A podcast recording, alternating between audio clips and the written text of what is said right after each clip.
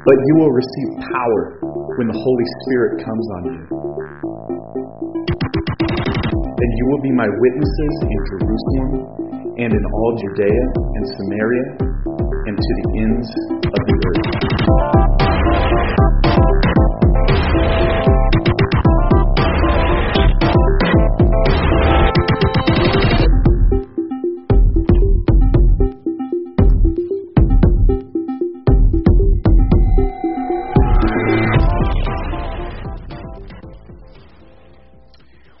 looking at the book of Acts, and the, the book of Acts is really a story of ancient events, but a timeless mission.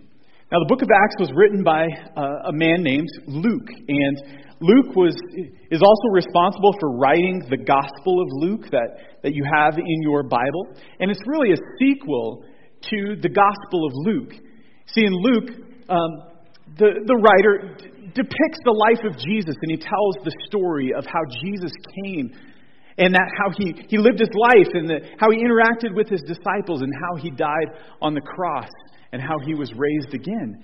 But then the book of Acts starts off and it picks up from that moment in history where Jesus has risen from the dead, but what is what's going to happen next?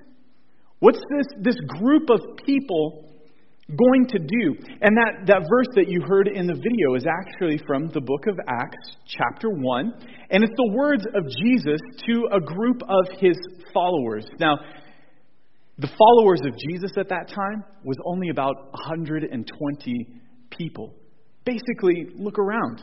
I mean, basically, it would be like Jesus telling you, telling this group of people, you are going to be my witnesses in Jerusalem, in all of Judea and Samaria, in that whole region, and to the ends of the world.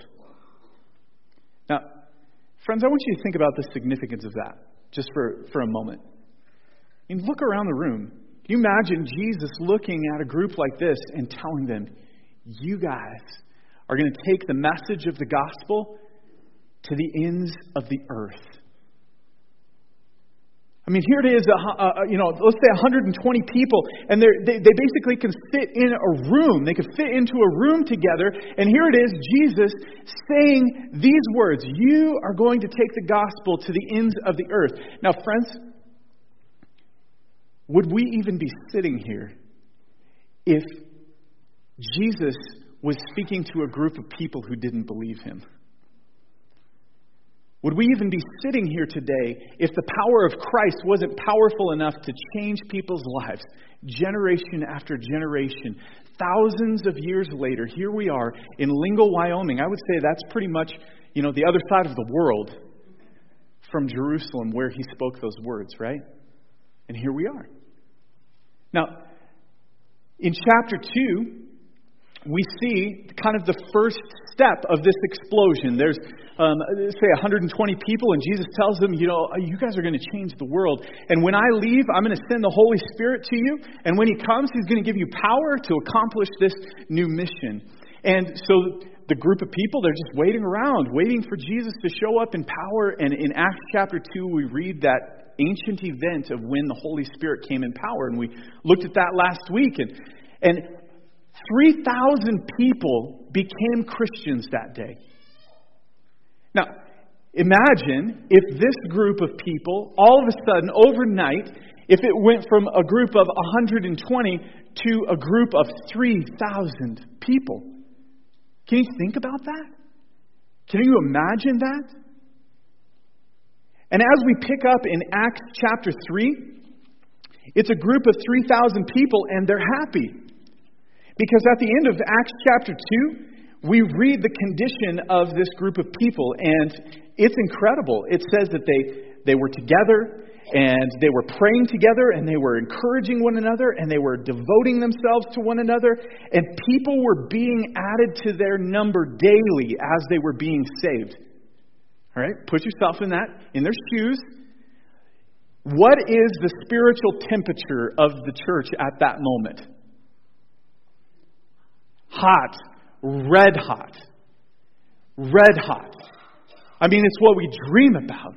people that are just so drawn to this group of people that they're, they have to know what is this that's going on and how can I be a part of it? And it says that people were being added to their number daily as they were being saved. And so Acts chapter 3 opens and the church has exploded, but it's in high spirits. Things are really good. The spiritual temperature is red hot. And today we're going to be reading about an account. And it, it's a pretty simple account. It actually it carries over into Acts chapter 4. But today we're going to look at the event, and it starts off with this A man is healed. That's what we read about. Now, I'm going to invite you to take one of the scriptures. Uh, a lot of these aren't going to be on the screen, so if you would actually physically take a Bible, there's uh, many underneath the, the chairs in front of you. And get that out and turn to the book of Acts, chapter 3. It's on page 1079 in the Bibles that are under the chairs. And let's read this story.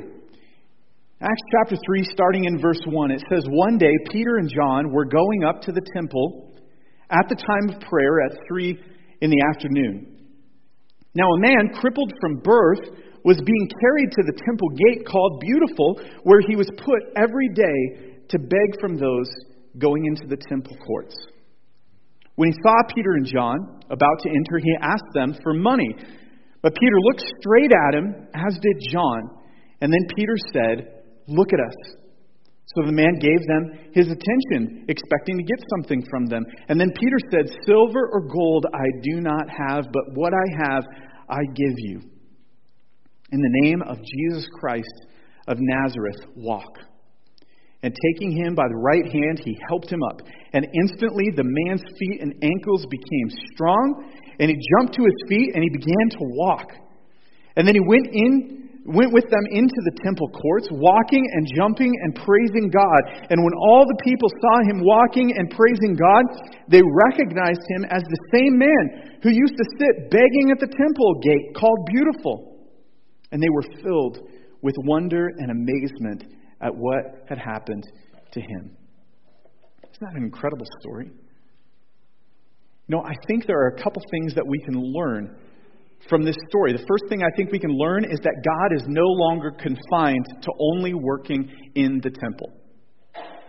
God is no longer confined to only working in the temple. Now, when you think about this, this is pretty significant.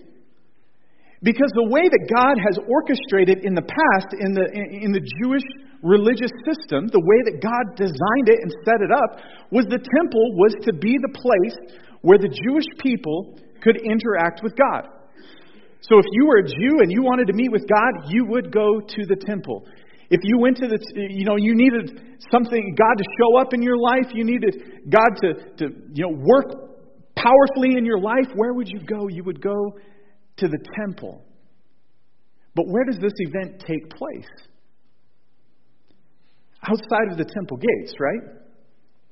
Now, I think that's significant. Put yourself in the, in the shoes of this beggar for a moment. How long has this man been crippled? We read that from birth. He's been crippled from birth. And how often does he sit, sit outside the gate to beg? Every day. And how does he get there? Some of his friends carry him. We assume that, that, that they're his friends. Maybe he hires them to carry him from some of his wages that he's, that he's earning. I don't know. But I want you to put yourself in the, in the position of this man. Uh, you don't know what it is to walk. Perhaps as you're sitting there outside the temple gate, you're seeing people walking into the temple, and you wonder what that's got to feel like to walk. Been crippled since birth. You know, I don't know, it rings true even in our day today that when you rob a man of his potential to earn a living, to, to work, to be you know, productive, it's demoralizing to a man. You can imagine this, this man who has to, his, his only way to survive is to beg for the generosity of people who are going into the temple. So this is a pretty sad situation, right? And I, I think it even gets a, a little bit uh, a little bit worse when you think about the the condition of the society and the, especially the, the you know the, the common view of disabilities in that age.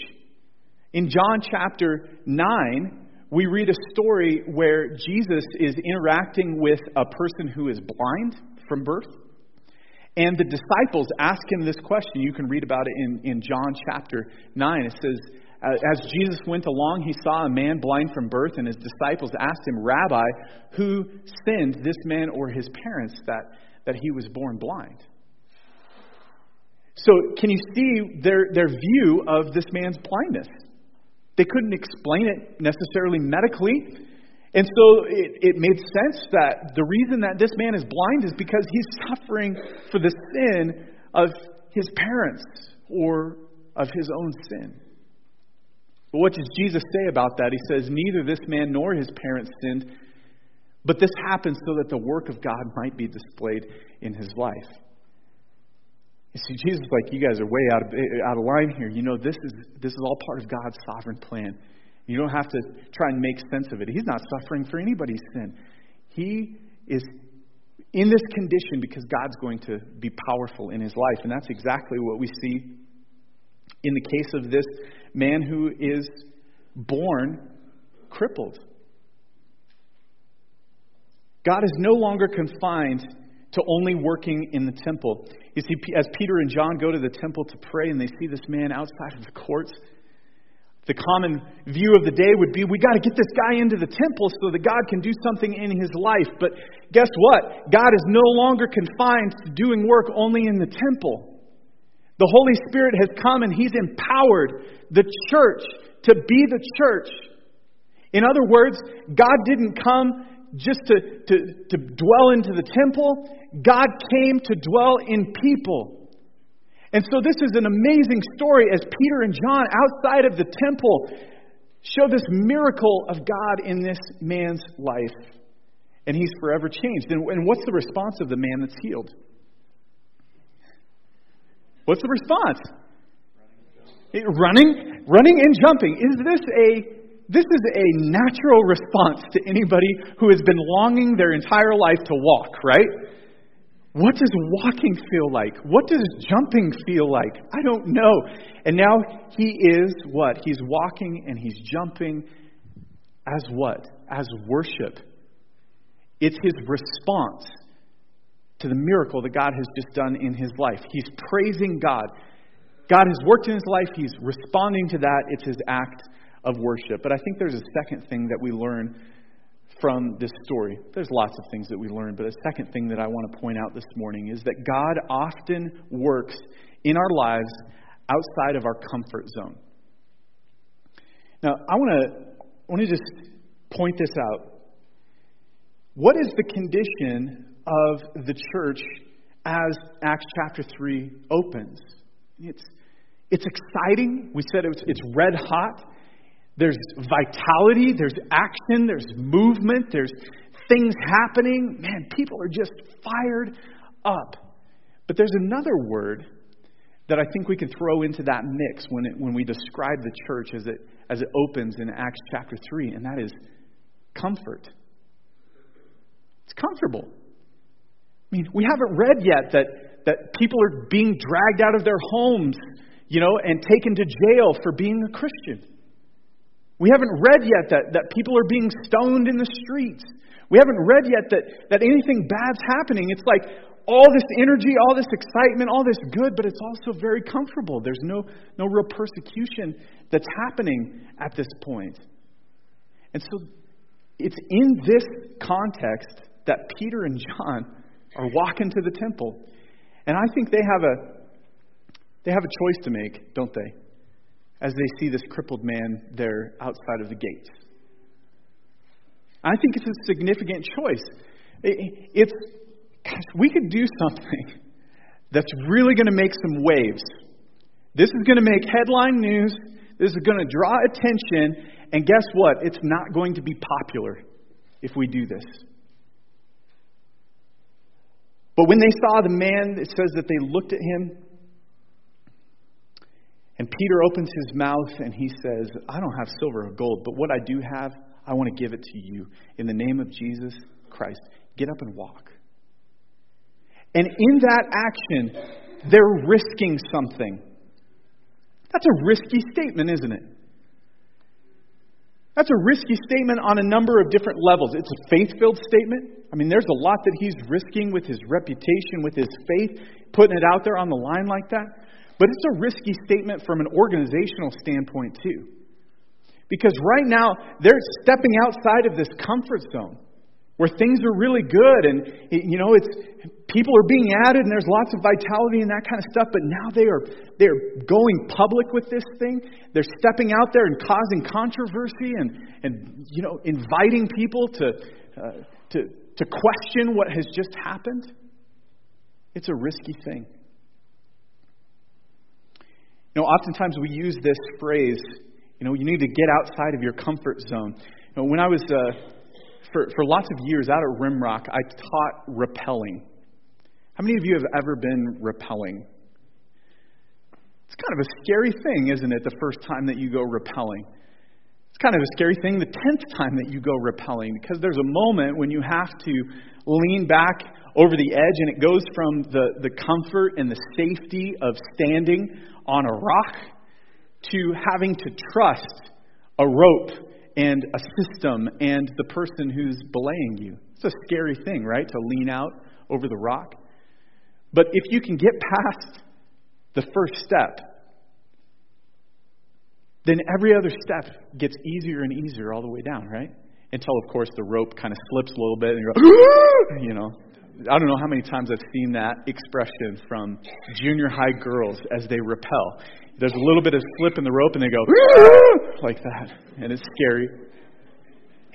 In fact, it's kind of fun with middle school students because um, middle school boys are really easy to get to go rappelling as long as there's middle school girls watching. It's like no problem because they are not going to be that guy who's too scared to go rappelling, right? Okay? It's, it really is it's funny, but that's the truth. They, every middle school boy will go down if there's girls watching. But middle school girls are a little bit different. And I took a, a you know, you're sitting out on the rock and kids are going down and rappelling. And uh, I took it as kind of a personal challenge to see if I could get even the most scared kid to go rappelling. Because I knew if they would just do it, they would have this huge sense of accomplishment, you know?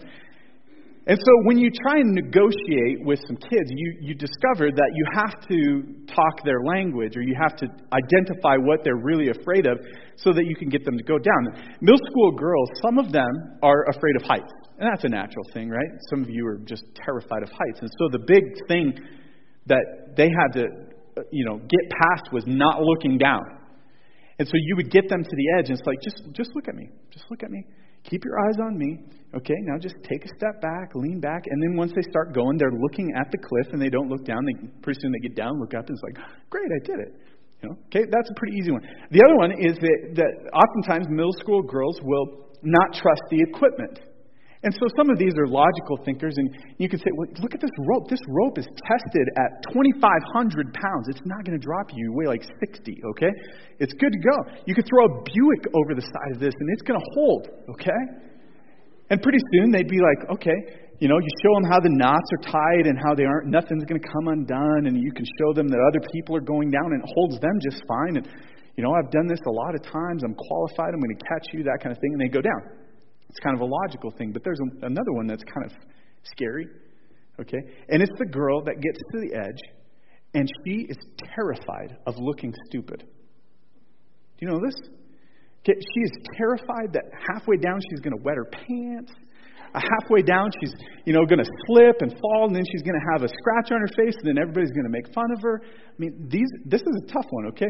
And so the way to talk that girl down is to tell her, can you imagine the feeling that you're going to have when you get to the bottom of this cliff and you've done it? Can you imagine going home and telling your parents, you know, I, I rappelled off a hundred foot cliff? And you speak these words of, of hope and you can do it and give them a vision of the future and they get to the bottom and they have this huge sense of completion. Now, all of us, when it comes to this area of rappelling, there's, there's a couple of places that you can land. Okay? We know what it's like to be in the safety and the security of standing on top of the rock and having our feet firmly planted there and being in that place of comfort. It's easy, it's safe. I, I, I'm familiar with this. It feels good. I like standing on the rock. But if you live your life standing on the rock and never step outside of the comfort zone, what do you miss out, what, what do you miss out on? You miss out on the adventure. See.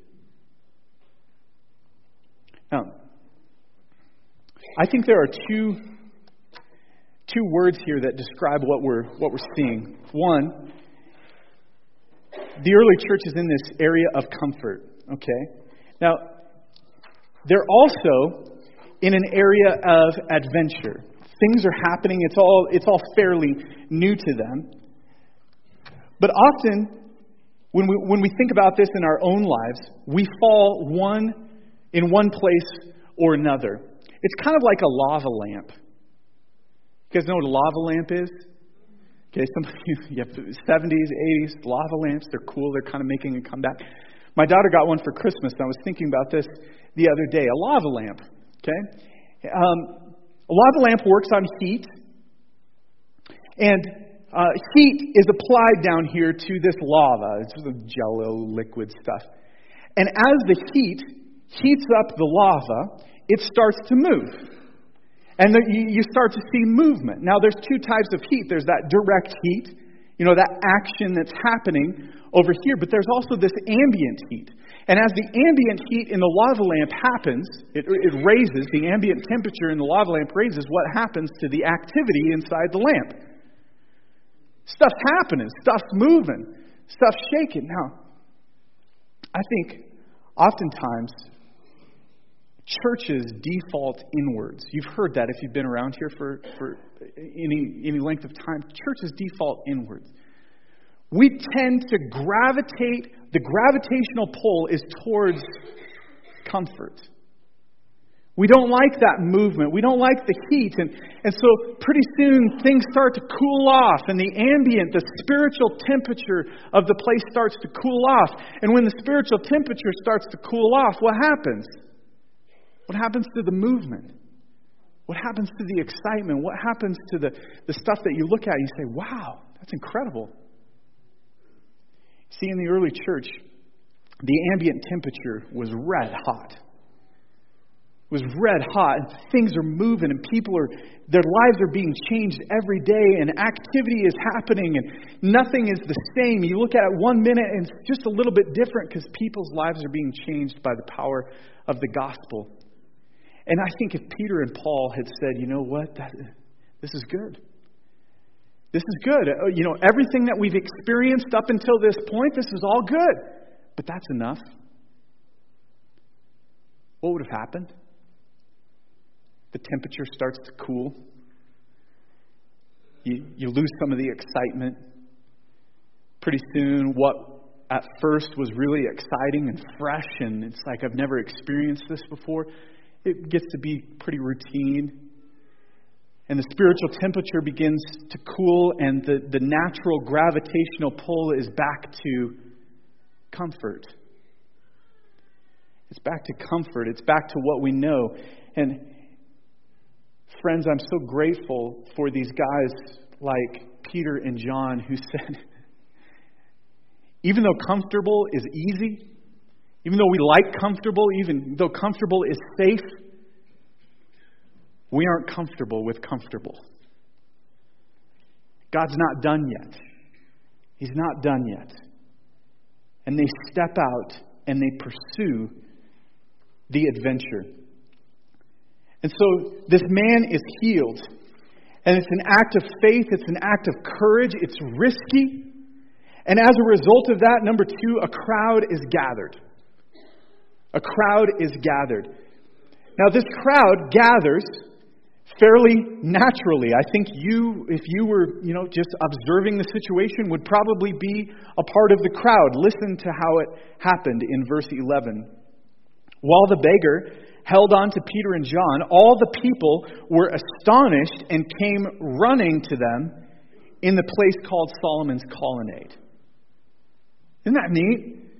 I mean, this this crowd gathers over this miracle of God. Now, I think there's a lesson that we can learn from this act, from this event. And that is that the miracle is not just for the man, the miracle makes God known. The miracle is not just for the man, the miracle makes God known. Now, was God concerned about the guy that was begging outside that, that couldn't walk? Of course he was. So was the miracle for him? Did God heal him because he wanted to heal him, because he took mercy and, and compassion on this man and he wanted him to be healed? Yes, God healed this man, but it wasn't only for the man, it was to make the name of God known. God had been waiting. He had he had prepared this time and place, and this miracle was for a purpose.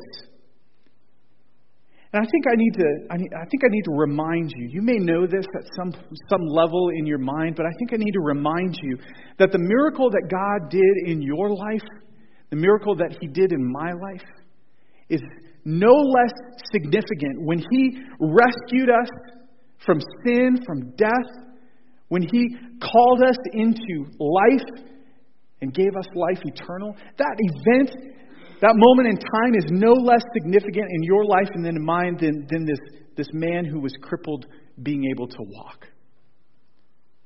And friends, the same thing is true in your life and in mine that the miracle is not just for the man, the miracle is to make God known. Did God save you for you? Yes, He did. And that was a miracle for you. That's a miracle for me. I'm so glad that God saved me. So glad that, that He rescued me. Listen to this verse from 1 Peter chapter 2 verse 9 it says you are a chosen people a royal priesthood a holy nation a people belonging to God that he that you may declare the praises of him who called you out of darkness into his wonderful light. You see, friends, the miracle that God does in your life and He does in my life is not just for you, it's not just for me. It's a statement of the greatness of God. It's a life changed as evidence of the gospel and its power to work in our world. It's not something that's just for you. And don't hold on to it as if it were. Don't hold on to this this miracle that God did in your life as if it was just for you. It would be like the lame man getting his, getting his uh, you know, legs healed and then just walking home and sitting on the couch. I mean, he's jumping for joy and he's in the temple and he's, he's praising the Lord and it, it, it, it's exalting, making loud the name of his Savior who has just rescued him. And friends, that's that's the kind of that's the kind of passion that I want to want to see in my life.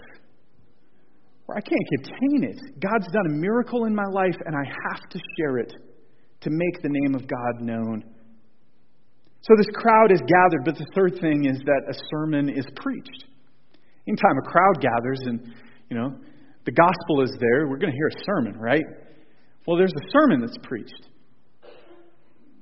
And Quite honestly, it's a hard sermon. I'm not sure that this sermon would, would, would be preached like this today. I mean, there's no funny illustrations. There's, you know, there's no, you know, three points. There's no, you know, bulletin to, to fill out some fill in the blanks or nothing. But this sermon is preached, and I want, I want you to hear some highlights from it. Okay? The crowd gathers, verse 12. When Peter saw this, he said to them, Men of Israel, why does this surprise you? Why do you stare at us as if by our power, I'm sorry, uh, stare at us as if by our own power or godliness we made this man walk? In other words, they're clarifying where this power came from. It's not from us, it's from God. Verse 13, the God of Abraham and Isaac and Jacob, the God of our fathers, has glorified his servant Jesus. Okay? That's good. But listen to this sermon or message of accusation. Listen. He says, God glorified his servant Jesus. You handed him over to be killed. That's a that's sticking your finger. I mean, preaching 101. This is probably not a good idea, right? To accuse people of murdering Jesus. That's okay.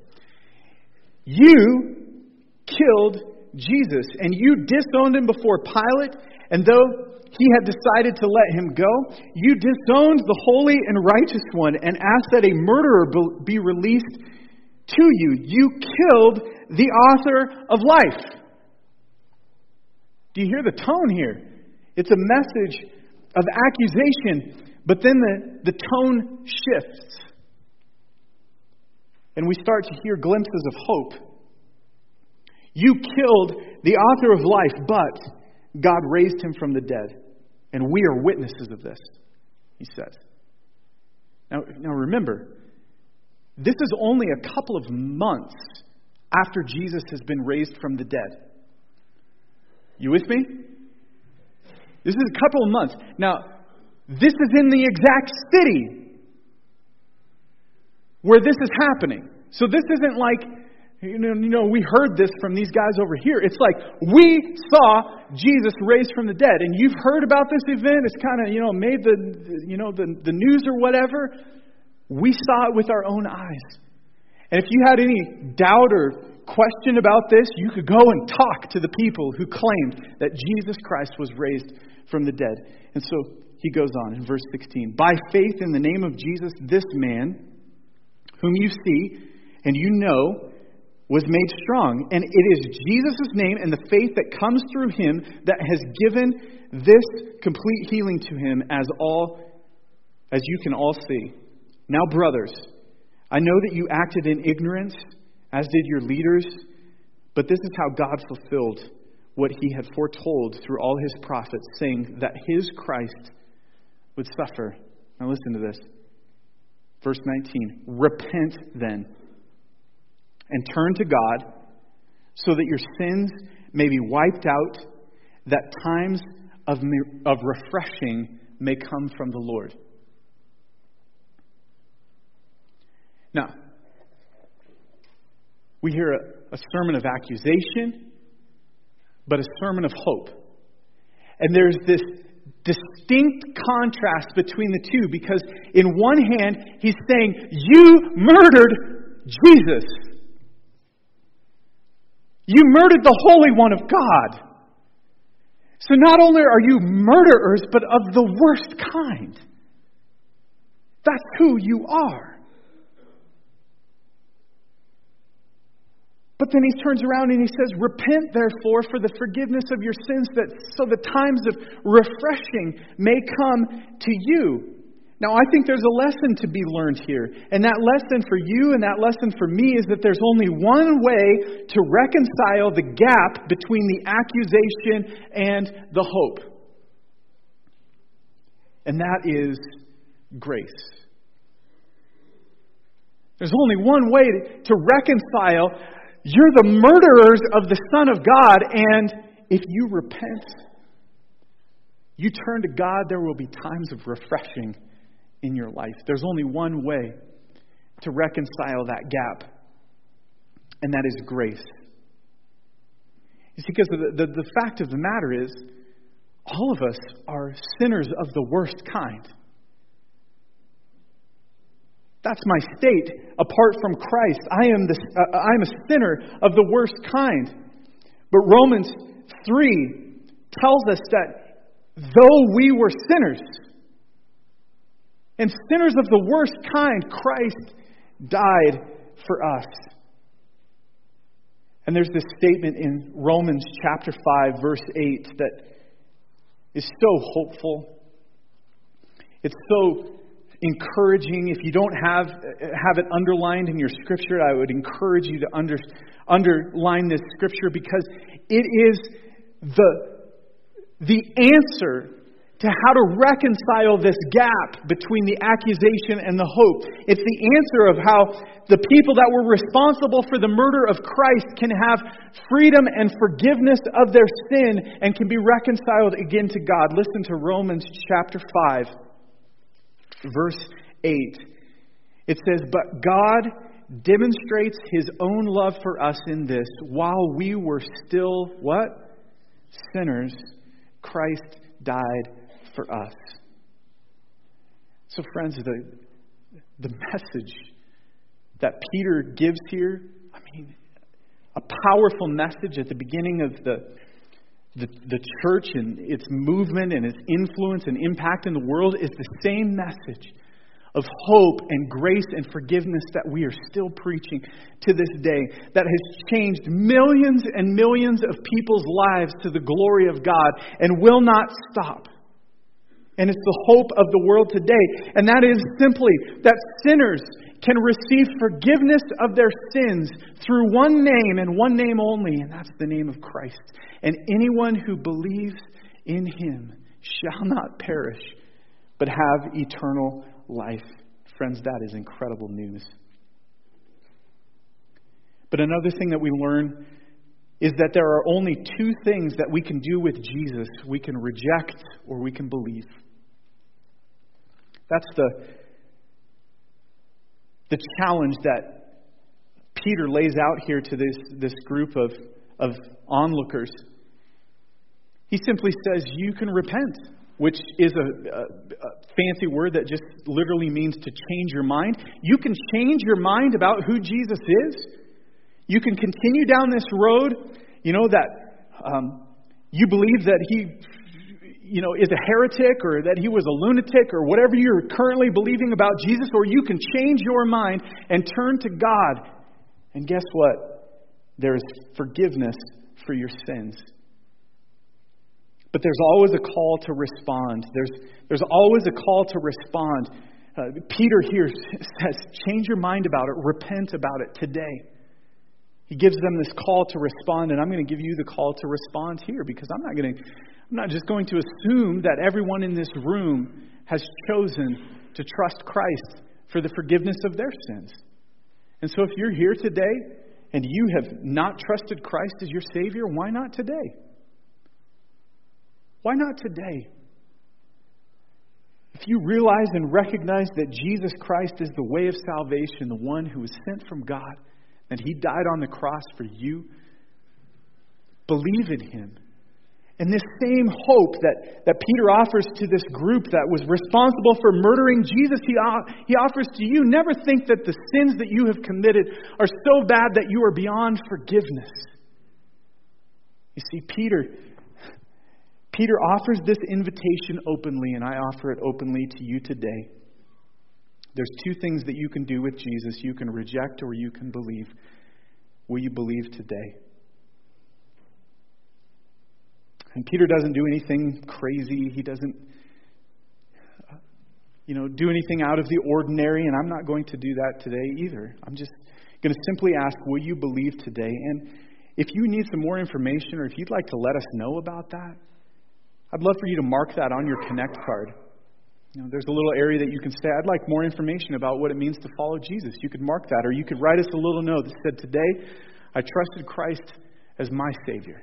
Nothing would encourage our hearts here as pastors than to know that you made that decision today, and I'd encourage you to, to jot that down.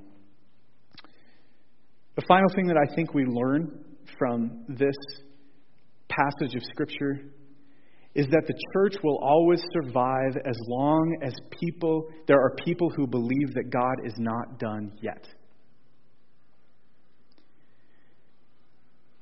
Friends, this is so encouraging because Peter and John, you remember that they're in this place of comfort, and, and, and it's like God's done an incredible thing. There's 3,000 people, and we're worshiping together, and people are coming all the time, and they're being saved. This is awesome. They could have said, let's take it careful out now. Let's not talk about Jesus anymore in public. Let's for sure not talk that he's raised from the dead. And let's let's just play it on the safe side, let all this thing blow over, and then, you know, maybe later we can take this message to someplace else where people don't want to kill us when we talk about how Jesus was raised from the dead. But friends, Peter and John believed I believe they knew that what they were experiencing was a good thing, but they believed that God wasn't done yet. They believed that it was worth risking their reputation, worth, worth risking their comfort, worth risking the safety of what they have known to this point, to step out and say, I don't have silver or gold, but what I have, I want to give it to you. I want this to make a difference in your life, like it's made a difference in my life. And they risked it and they stepped out and the story continues into chapter 4, which we're going to look at in a couple of weeks, but I want to, I want to give you uh, just a preview. If you look into chapter 4 and you look at verse 4, it says that, that, that Peter and John were arrested and they spent the night in jail, and then the next day they were taken before the ruling council to be tried. And, but in verse 4, it says, Many who heard the message believed, and the number of men grew to about 5,000. So, as a result of this miracle, as a result of this message, as a result of these men believing that God wasn't done yet and risking something to offer freedom and, and, and forgiveness and grace to a man who was crippled, thousands of people became believers in Jesus that day and were saved. And, friends, I know that, that there are many in this room who believe that God isn't done yet. And as a church, if we if we forget to take risks, if we allow ourselves to not not feel the excitement and the energy of what it means to have the message of the gospel that we can freely give to people, the spiritual temperature in this place will continue to cool to a place of comfort. Friends, let's not Let's not believe that God isn't done with us yet. Let's, let's, not, let, let's not believe that, that God has somehow given up or that, that the glory days of this church, the glory days in your life, are the ones that were, were long ago. Do you believe that the best is yet to come?